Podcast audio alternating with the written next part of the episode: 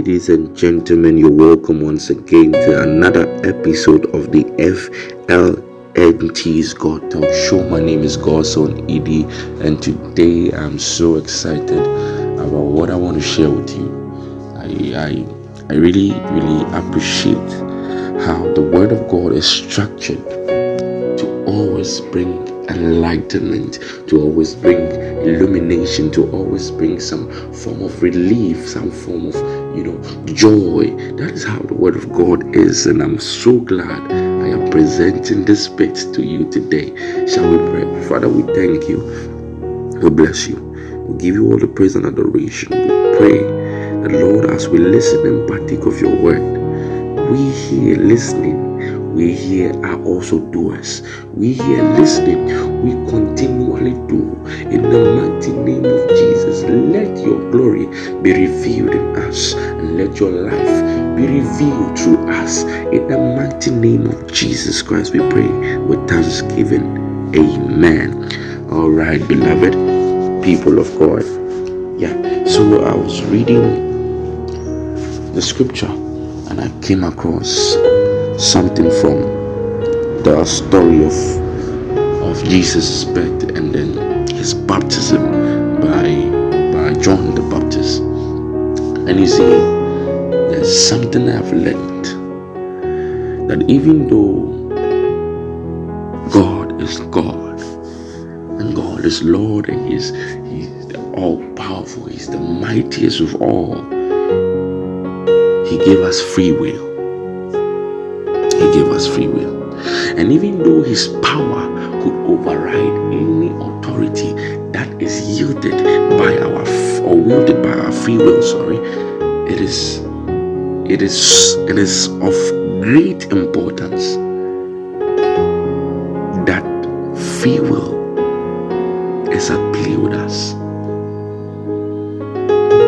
And let me show you the scripture. Matthew chapter 3 verse 15. Let's read from 13. It says, then Jesus came from Galilee to John at the Jordan to be baptized by him. Verse 14. And John tried to prevent him, saying, I need to be baptized by you, and are you coming to me?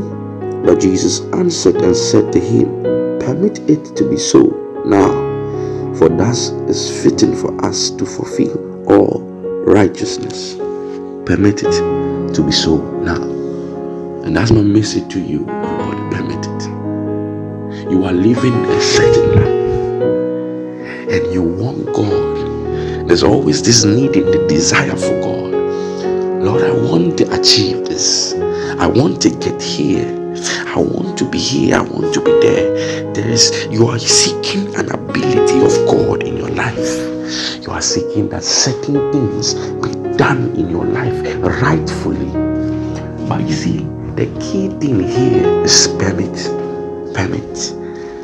Have you given God the permission to do it for you? Have you given God the permission to be in your life presently, causing changes in and around your life? Have you given God a permission? He says, permit it to be so. So until God does certain significant things, He moves significantly in your life, it is because you have permitted it to be so. The Bible says, let God be true and every man a liar. The word let God actually means that you permit Him, allow God to be. So until you allow God through the auspices of your free will, you cannot have an engagement of God in your life. The Bible says something wonderful. It says, for it is God who is at work in us both to will and to work for His good pleasure. And so it means that there is a way God works in a certain people, and there is a way that we don't see His works in other people. The difference is permission. Okay, I have accepted Jesus. I have given my life, but I'm not seeing changes in my life. difference. I'm still acting the same way. I'm still doing the things I used to do. Ask yourself, have I really permitted him to take charge of my life?